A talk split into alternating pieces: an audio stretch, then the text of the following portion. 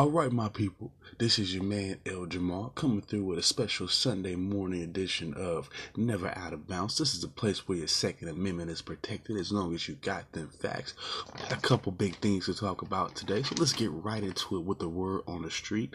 And we're going to start off with Jamal Khashoggi. Now, I've talked about him a couple times on this show, a couple different episodes, but uh, I'm going to give you guys some more details into what's going on with that case so far.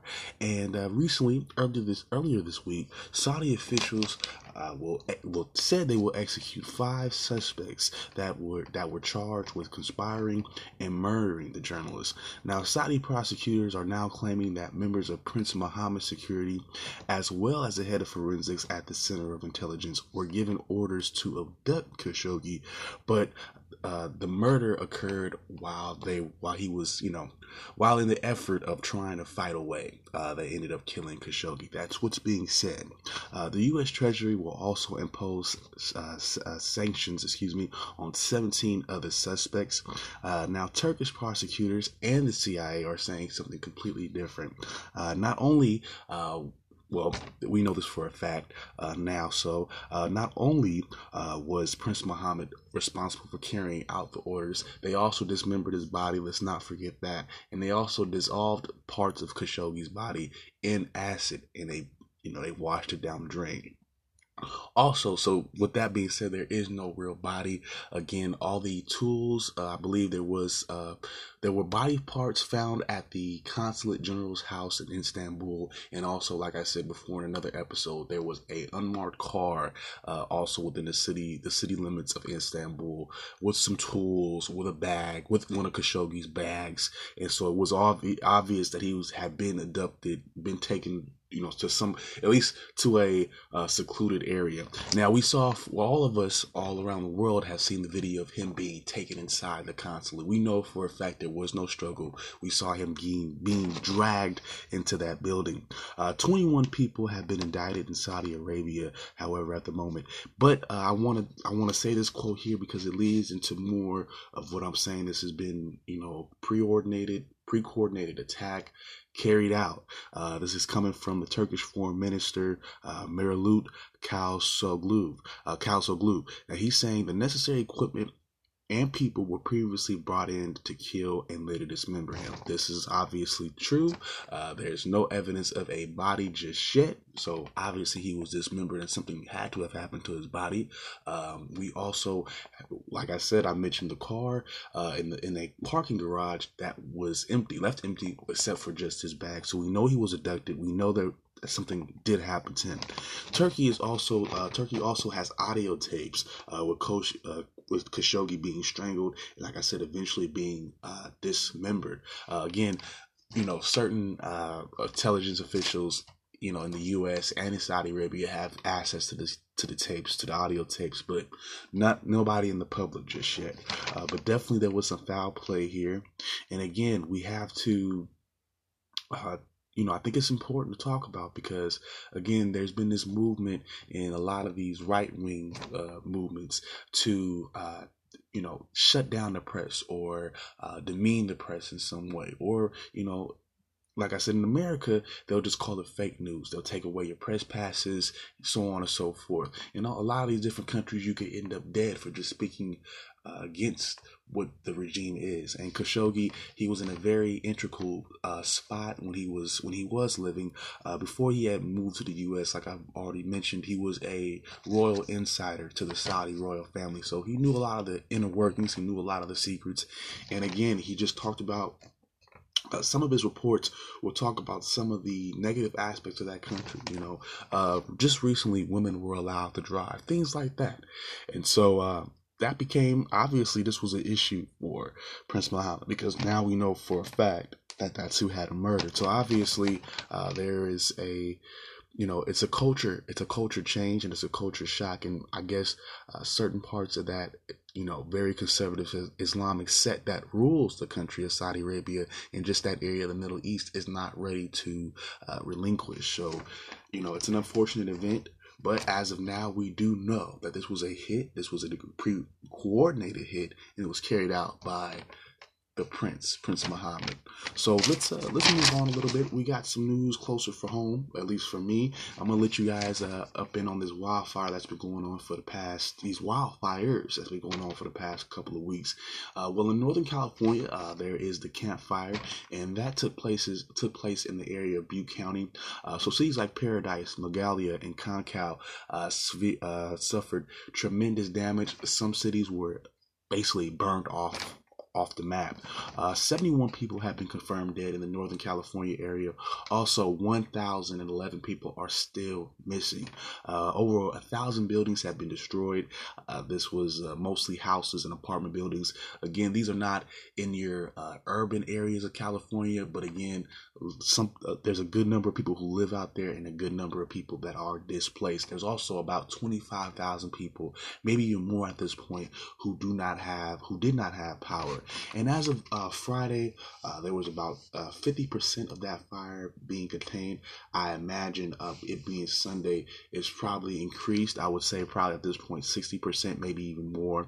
Uh, in Southern California, 600 buildings were destroyed. That was caused by the Woolsey fire. That is about 69% contained, or 69 to 71% contained. And again, since we're going into the next week, it might even just be a little bit more.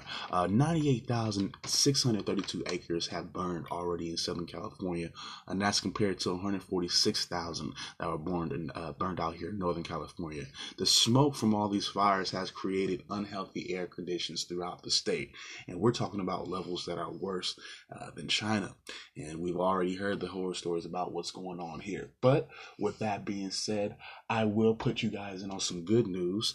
Uh, there has been a little bit of a, a, change in the wind, I would say. A little bit windier yesterday, and looks to be a little bit windy, just a little bit windy today, and it looks just a little bit clearer. Uh, the last couple days, you can actually see smoke.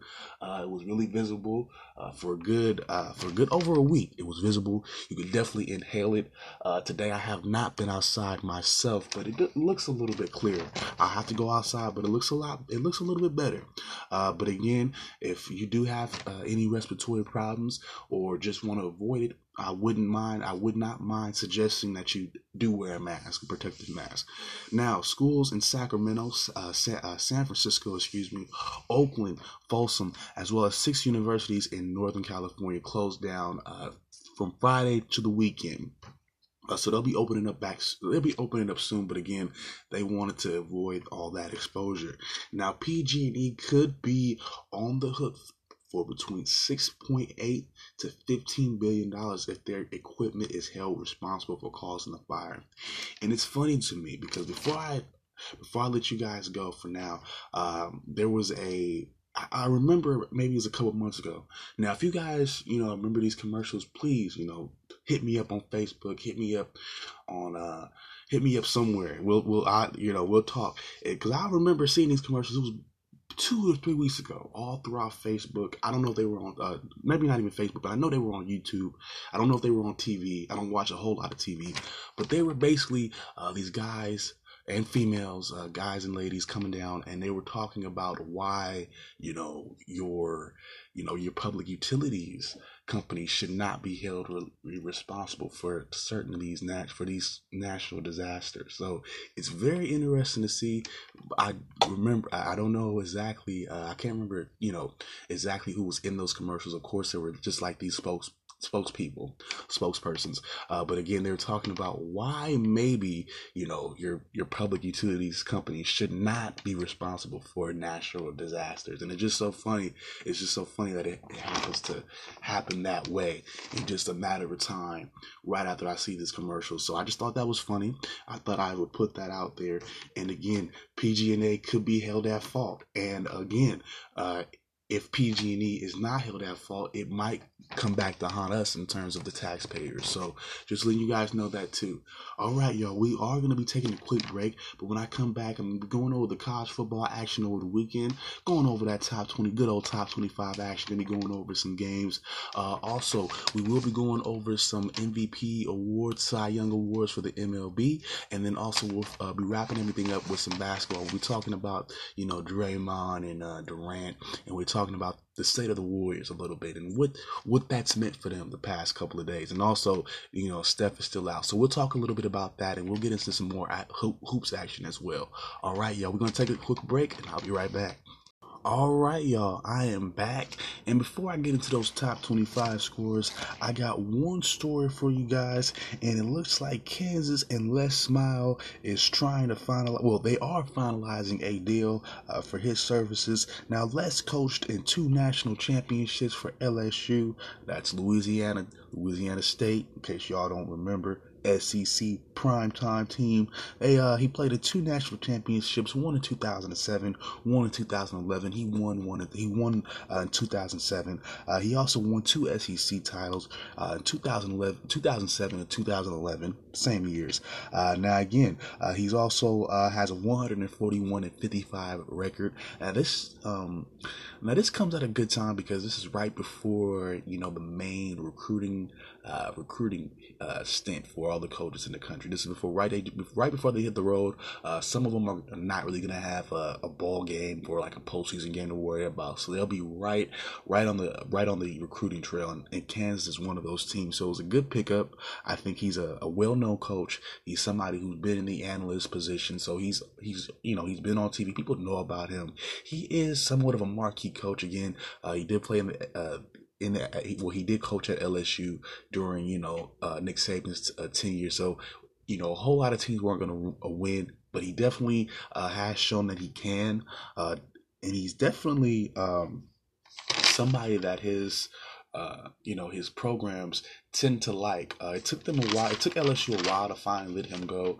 Uh, he was a fixture on campus, somebody like the, that the kids really you know responded to and played well for. But again, this is good for somebody like Kansas. Uh, they've been through a whole you know slew of different coaches since about 2007, 2008. Uh, that was the last time I did anything worth note on a national scene. Uh, they were led by a coach by the name of Eric Mangino. he took them to the Rose Bowl, and I believe they also um, won the Big 12 title that that year. Uh, but with the exception of that year, they were headed by a quarterback by the name of Todd Reesing back then. Yeah, with the exception of that year, they really haven't had that much success at all in their history, and they've been around for a while. So. Uh, hopefully for them, uh, you know, Les Miles comes through for them. I don't see why not. He's definitely a good play caller. He can definitely recruit. And again, they got him got him around the, the best time uh, to get a coach because again, they'll be hitting that recruiting trail soon. It's not like they have a ball game. They won't be playing in a conference championship game. He can immediately go in. Uh, they already have a, a coach right now. They can let that coach that they have now, you know, you know, finish off the rest of the season while he already gets the, the recruiting board together. And like I said, he's a really great recruiter. Uh, he's done, he's did, he's done pretty well in the SEC. Like I said, he's already, he had, you know, two SEC championships and it's very difficult to win one if, if, you know, especially let alone two in the SEC. So to to have that exposure, to have uh, some national championship, a national championship winner uh, to lead you, I think Kansas is looking in the right direction. I thought it was a smart choice on their part. Uh, moving on, let's get to these top 25 scores. And it all started Friday night when Boise State uh, took it to uh, New Mexico uh, to the to the score of 45 to 14. Their quarterback Brett Rypien led the way with three touchdowns, over 226 yards, actually 220 yards. I'll give him the player of the game in that one. Boise State uh, moves up to nine and two on the season. New Mexico moves down to three and eight. And like I've already said about New Mexico and their coach, he's definitely on that hot seat is just getting a little bit hotter as we move along. Now, uh, back to these, back to the rest of these scores. We got number Alabama, number one, excuse me, Alabama taking on the Citadel. Now the Citadel, it's it's a gimme game. Don't worry about it. That's a cupcake game. Uh, Alabama, that game was actually it was actually slow for Alabama for the first half. I don't think Alabama was up by more than maybe 16 points going into that half, but eventually they, uh, you know how they do, number one style, Alabama style. Uh, they ended up winning that game 51 to 17. They're still undefeated, and I don't think they'll be having any type of real challenge until that SEC title game with Georgia. But you know, let's keep it pushing. We got uh, number 21 Mississippi State taking out Arkansas 52 to six. We got Northwestern number 22 in the nation taking out Minnesota 20 24 to 14. We got Penn State taking out Rutgers, uh, number 14 in the nation. 20 to 17 is the score there. We got Kentucky, number 11 in the nation, holding on to beat Middle Tennessee, 34 to 23 normally, you know, Kentucky doesn't really have that much offense, but again, they're playing Middle Tennessee, so they better have scored at least 34 and won that game, or I was gonna roast them. Just being honest with you, Middle Tennessee is is boo boo. No, and despite Kentucky not having a really great offense, they better not have lost to that team. I'm gonna say it right now; they was about to get roasted. Anyways, we got number 10 Ohio State holding on to beat Maryland 52 to 51 in overtime. Let's talk a little bit about this game because we know what's coming up in the future for Ohio State and the Big Ten in general. So let's get right into it. We got Dwayne Haskins, the Heisman candidate, going 28 for 38 for 405 yards, three touchdowns, an interception, but he had three rushing touchdowns. This man is pretty amazing. I saw him play. Uh, I saw the highlights of yesterday's game he's definitely he's definitely a forerunner right next to Tua, uh, Tua Vungloa over there at Alabama. Um, yeah, it, those two guys phenomenal play. Uh, both, I mean, Dwayne Haskins, what he can do passing the ball is amazing. He's crisp, he's accurate, and he can also run the ball too. So he's he's a threat to get points all over the place. Uh, in terms of rushing, J.K. Dobbins led the way with uh, 203 yards. He also had a touchdown. In terms of receiving, Terry McLaurin had four catches for 118 yards and also a touchdown. Binjimen Victor also had a touchdown as well. And on defense, they were led by Tuf Borland, who had eight total tackles and a sack. As far as Maryland goes, of course, uh, they've had all the drama. I've already said uh, they let go of DJ Durkin. I believe they, they decided to keep uh, keep everything going with Matt Canada as their interim coach.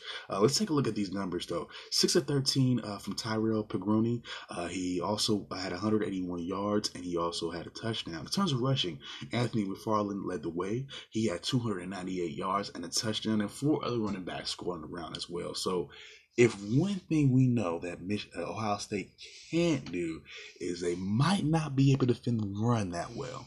And one thing I will say that Michigan does is run the ball pretty damn good. They have a good running back with Higdon that might be an interesting matchup.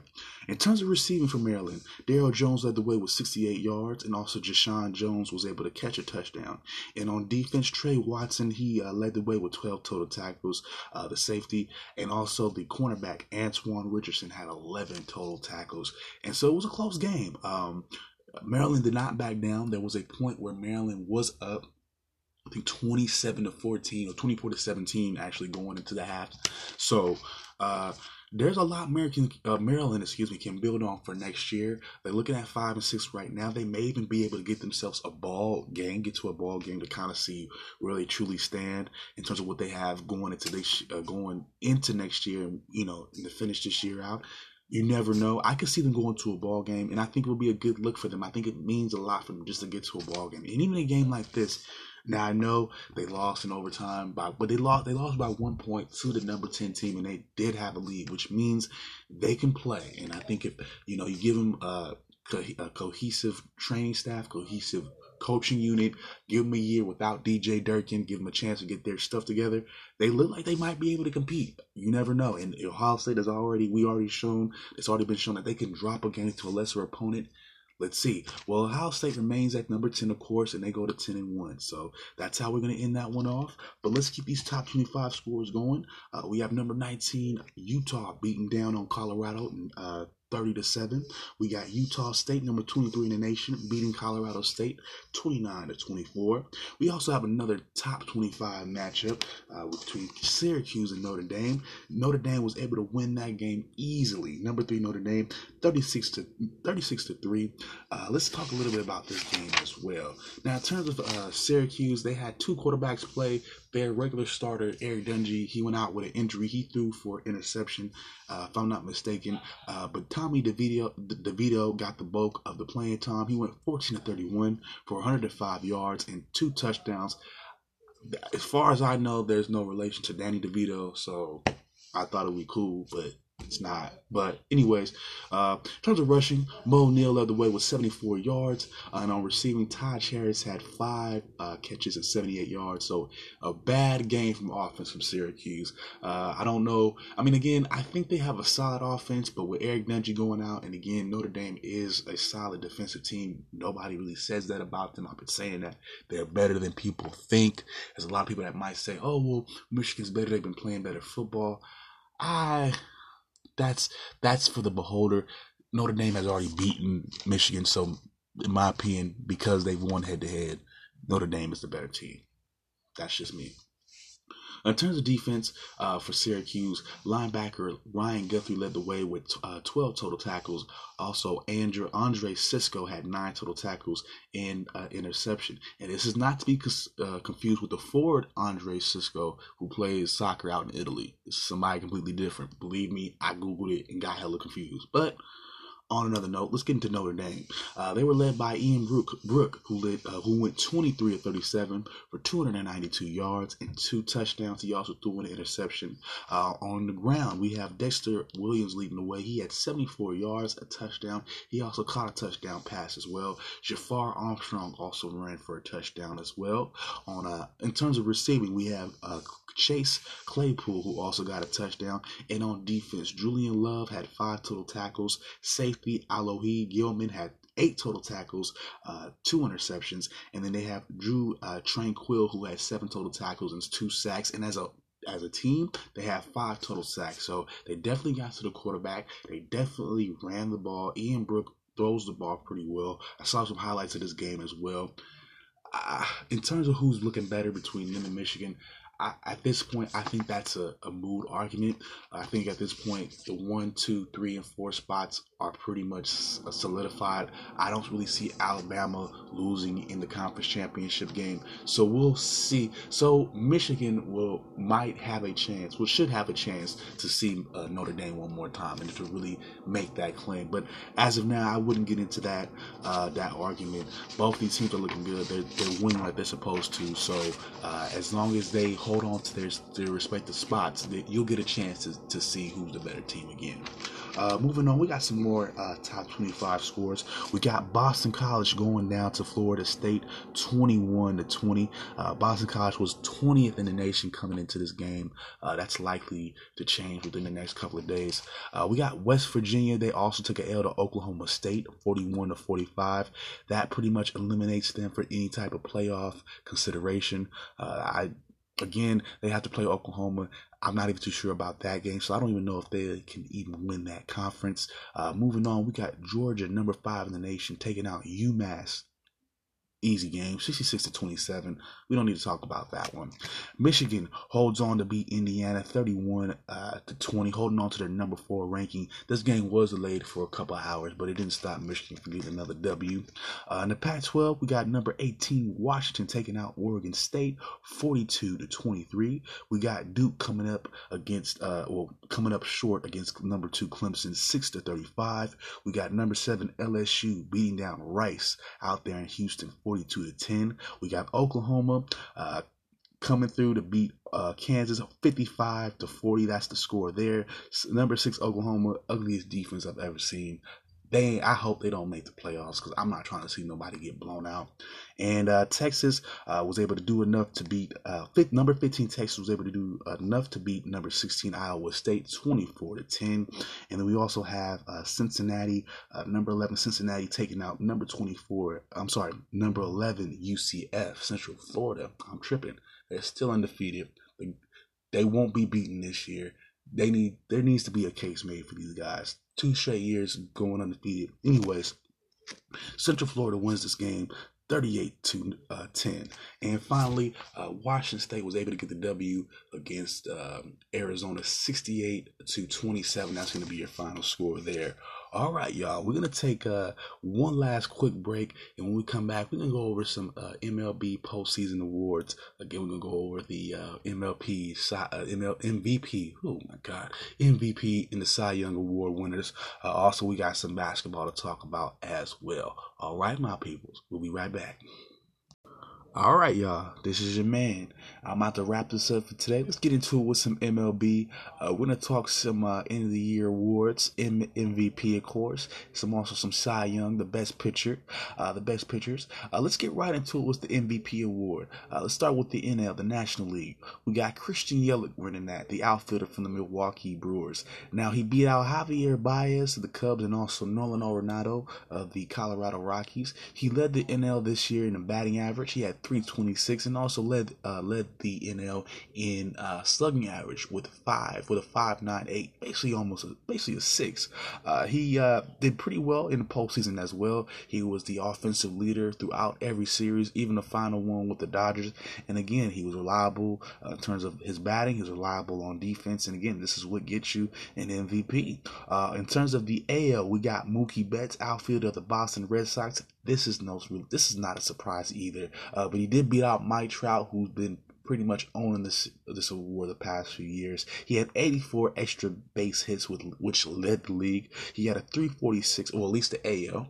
Uh, he had a 346 batting average, which which also led the AL, and he had 10.4 wins above replacement. I did talk about what that meant a couple months ago, uh, but wins above replacement is basically if he were to go out for injury for uh, an expected period of time, basically, how many wins was he accountable for? How many wins is he accountable for when he, you know, it, how many wins uh, would somebody? Uh, it's it's very hard. It's very hard to, to to explain. It's a very hard stat, but a very important one. Basically, what I'm saying is, without him, the Red Sox don't do as well in discussion, if that makes any sense. Uh, but again, Mookie Betts, just like with Christian Yelich, uh, was phenomenal at the plate throughout the playoffs. Again, uh, maybe with the exception of the actual World Series, uh, his numbers weren't all weren't on top. But again, timely hitting throughout the playoffs.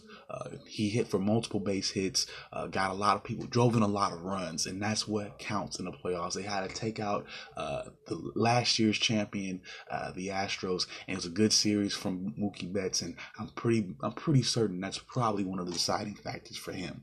Now let's move on to the Cy Young. The Cy Young Award, of course, for the best pitcher in both leagues. Uh, let's talk about the NL real quick. Uh, Jacob DeGrom won that from the New York Mets. Uh, he had a 10 9 record, which is probably, yes, this is the lowest total of wins in the modern era for somebody, uh, but he did get 29 of 30 uh, first place votes, and this was because of his ERA. His ERA was a 1.70, which is the sixth lowest ever recorded. So there you go. He might not have had the best of wins, and I think that's that's because it comes down to for him in terms of his win and loss record. The Mets just suck, so he didn't really get a lot of run support. He doesn't really have a lot of defensive help. So again, you know, he uh, he himself, and I think it, it makes it makes perfect sense. This is a stat. The ERA stat is specifically a pitcher stat. I mean that that is your their telltale sign about who's a good pitcher or not. The record, it, it, you know, it could be deceiving, of course, because again, it's a team sport in a lot of aspects. And again, you know, run support, the Mets don't get a lot of that. A lot of they're not a good defensive team. So again, he probably you know he did not win as many games as you think he would. But in terms of his actual pitching, he's a monster. Only one uh 1.7 ERA like I said, sixth lowest ever recorded since 1969. You got to give your man Jacob Degrom some love. Hopefully, he'll he'll find himself on a better team in some sometime in the near future for his sake. Uh, also in the AL, we got Blake Snell from Tampa Bay winning that Cy Young Award. He had the second lowest ERA this season with a 1.89. So again. These guys are not playing on the best of teams, so you're not hearing a whole lot about them. Uh, Tampa Bay was pretty much out of the playoff mix within at least by July or early August. Uh, but he did finish with a nine, uh, a nine, and he finished with a nine and three record, so he was able to do well himself uh, in terms of his record. And another good fact from him, and this is how you know he's dominant: the opposing hitters only had a one a point one seven eight average on him. So it makes sense. I mean, remember Earned runs are actually when people cross the plate, that's points being earned. So think about it this way. Both these guys only gave up one basically one point a game. A little bit over a point, maybe over a point a game. And you're talking about Blake Snell here. People weren't even hitting off of him. Rarely. 1.78. Come on, that's please. If a, if if a if a hitter in this league ever dropped to 178, at least in the big MLB, dropped to 178 on just on his own personal average, he'd be kicked down to, to AAA for at least a couple of months or so, just keeping it lit. So to keep all his opponents at a 178, wow, that's that's ridiculous, yo. Uh, both these guys deserve some credit. Uh, I will be talking some more about any free, a no real free agency notes just just yet to talk about. But again, when as they arrive, I will talk about that. Uh, but moving on, let's get into the uh, the NBA. Uh, the big story though, uh, of course, we already saw this happen a little bit last week, but since it's continued more into this week, and I thought it was something interesting to talk about, only because I wanted to to gauge where the Warriors were still out because of this. Uh, but of course, we all know about Dray, uh, Draymond and, and, and Kevin Durant having their issues last week against the Clippers. Ended up losing them the game in overtime. And uh, so far, with Steph still being out, of course, uh, they're still facing some struggles. Now, again, uh, they lost to the Mavericks last night. Let's talk a little bit about that game because, you know, despite it all, I, I really didn't see them dropping that one. But, you know, it, it happens. but uh, the Warriors are still 12 and 5. That puts them in a still top in the Western Conference, of course. Mavericks are still 7 and 8. They're still trying to find their way. But the way they were able to get this win is is is just is just nothing short of, of an upset to me. Uh, but Kevin Durant he goes for 32 points. Klay has 22 points. Uh, Quinn Cook has 15 points off the bench for the Warriors. Uh, Draymond Green didn't play.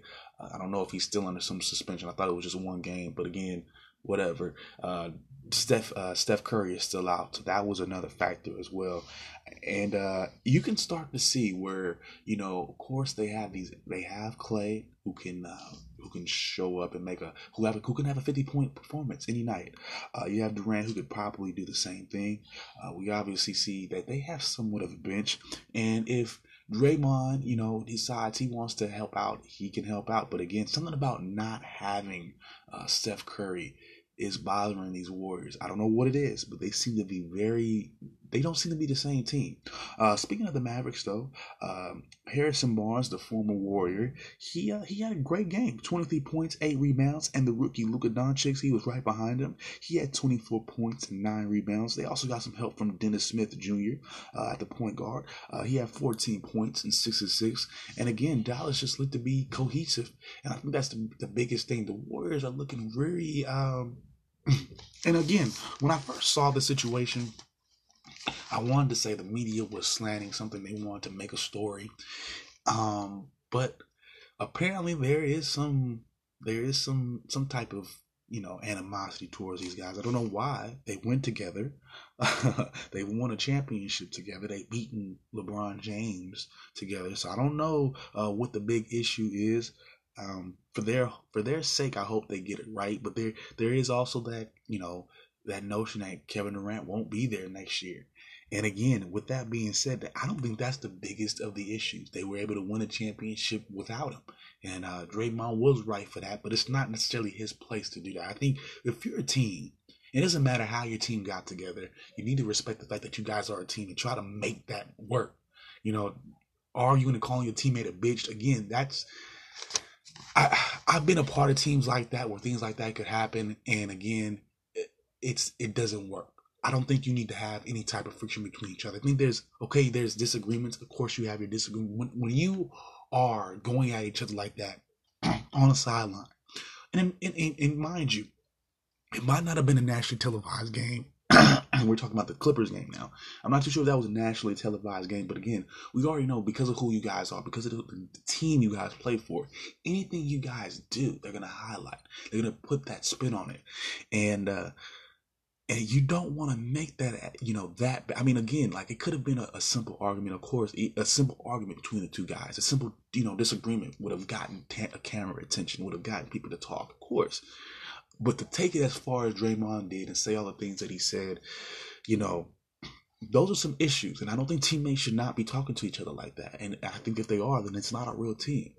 Again, I've seen a lot of teams like that have a lot of, you know, I played on teams like that. Good, you know, good athletes, some of the best athletes in a, in a specific area. You know, we can we can you know get to the ball, get you know do all the things. You know, we can win against the teams that don't matter. We can win win those those those those uh, easy games, the easy the easy season season games. But when it comes down to it, you know, a team like that, a team with those type of issues, I don't see them, you know, making it happen when it when the going gets tough. I see that team falling apart when the going gets tough. Uh, when the fight first happened, I really wanted to say that. I really wanted to say, you know, this could just be a quick fix.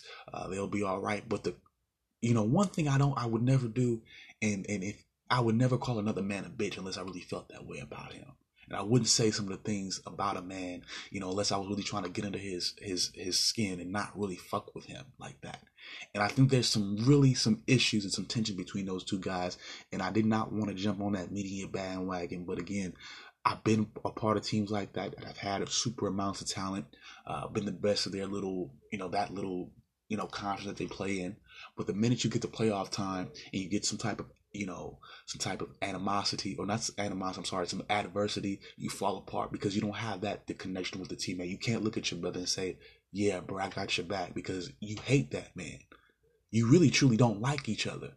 So y'all y'all losing, but then y'all just it just it just becomes a, a, a negative snowball. Y'all blaming each other. Y'all y'all fighting each other. Eh, if if the Warriors you know don't get their act together and it starts to get ugly. I wouldn't be surprised if people started fighting, but I, I just don't see them going that slipping that far. I think they have just enough, you know, talent to get them through the season. But again, if they if they get to a point and they're in a, a, a tough battle, a tough series. Whether I, I think if, if Houston could get their shit together and they're facing each other in the Western Conference Finals or whoever, and it's a it's a close series, and it's a back and forth. I'm gonna be honest with you. I don't think I could go with the Warriors. I would have to go with the mo- the team that loves each other the most, the team that has the most cohesiveness. Because when the going gets tough, and I play, I've I've played sports enough to know this. When the going gets tough, when, when you're not winning, when you're not as successful as you want to be, the last thing you can you can you, you the last the your last line of defense for success is being able to look at your your brother, your teammate, and say, "I got your back. Let's lift each other up."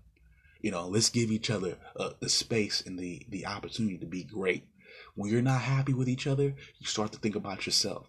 You're only blocking for your personal gain. You're only catching passes for your own personal gain. If it's basketball, you're only shooting, you know, to, to get your numbers. You're only, you know, you're holding the ball and you're passing it to teammates you think, you know, you're cool with. And that's not how this game works. And you don't want it to be like that. You know, there was a very that's it that's an issue if I get if I'm if I'm Draymond Green, I'm not I'm not the best offensive player on my team. I get a rebound, I'm taking it down the court. Durant or Steph Curry or Klay, for that matter, is asking me for the ball. I'm giving it to them because I know that I'm not the best scorer. I cannot leave this ball the court. Take it, Kevin. Do what you do with it. If you can't make a shot, then you know I got something underneath the rim. You know I can muscle my way in there and get an easy two shots, maybe maybe a foul shot too, maybe an and one. Don't sell yourself short. Ego will will cost the best teams their championships. I don't want this to happen to them. They've been through so much.